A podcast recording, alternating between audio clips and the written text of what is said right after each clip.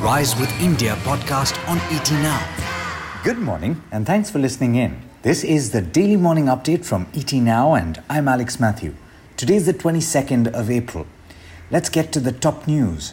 Bharat Biotech's homegrown vaccine showed a 78% efficacy at preventing mild, moderate, and severe reactions to the COVID 19 virus, according to interim data, and it worked against most variants, including the double mutant variant that has been a cause for concern.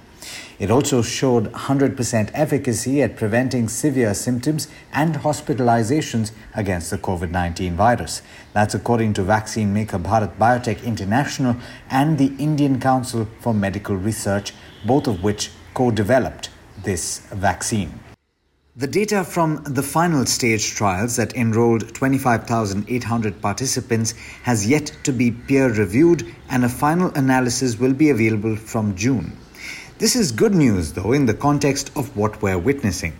The second wave of the COVID 19 pandemic has been rampant, and as many as 2.95 lakh fresh cases were reported in the 24 hours to 8 a.m. on Wednesday morning, and over 2,000 COVID 19 related deaths. Those are both numbers that India has never reported before, and there is a genuine worry that we may well breach the 3 lakh number today.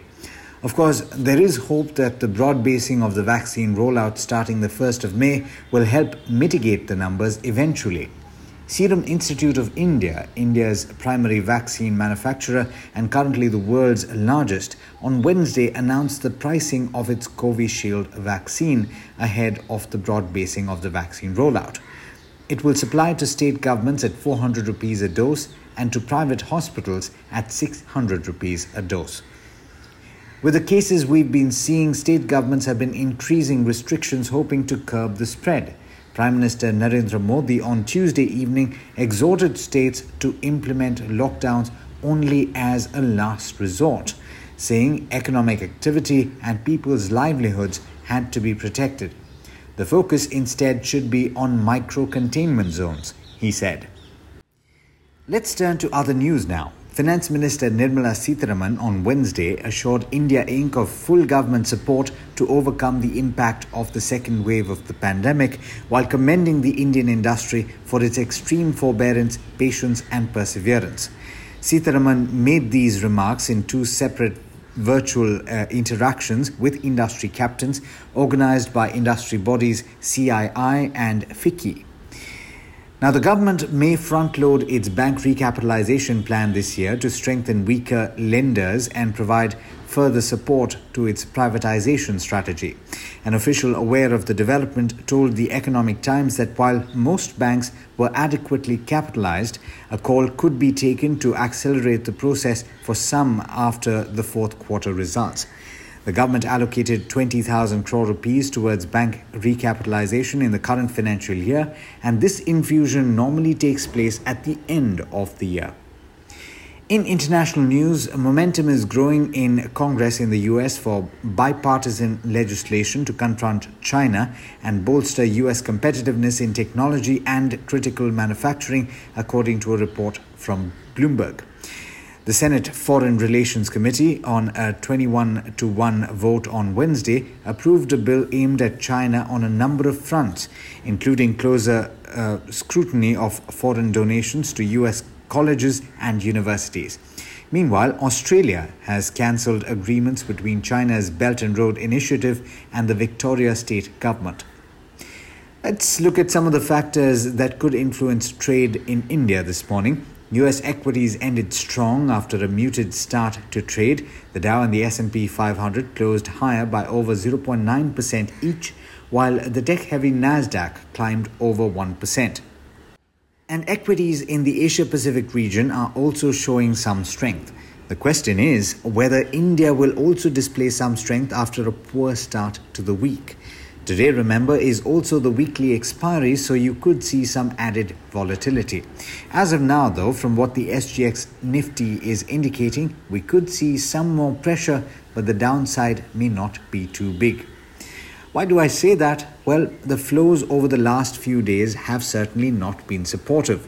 Foreign institutional investors just last week have net sold equity worth about 2,700 crore rupees, and that's over half of what they've net sold in the month so far. Now, there has been significant buying from domestic institutions, and that should mitigate the selling pressure somewhat. Let's look at some of the stocks that might be in focus. Hero MotoCorp will certainly be one to look at. It has decided to temporarily suspend manufacturing at all plants due to the rapid rise in COVID 19 cases in the country. Each plant will remain shut for four days in a staggered manner between the 22nd of April, that is today, and the 1st of May.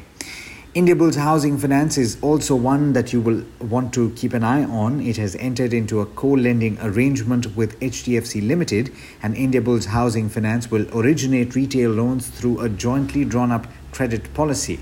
It will retain 20% of the loans and 80% will be on HDFC's balance sheet.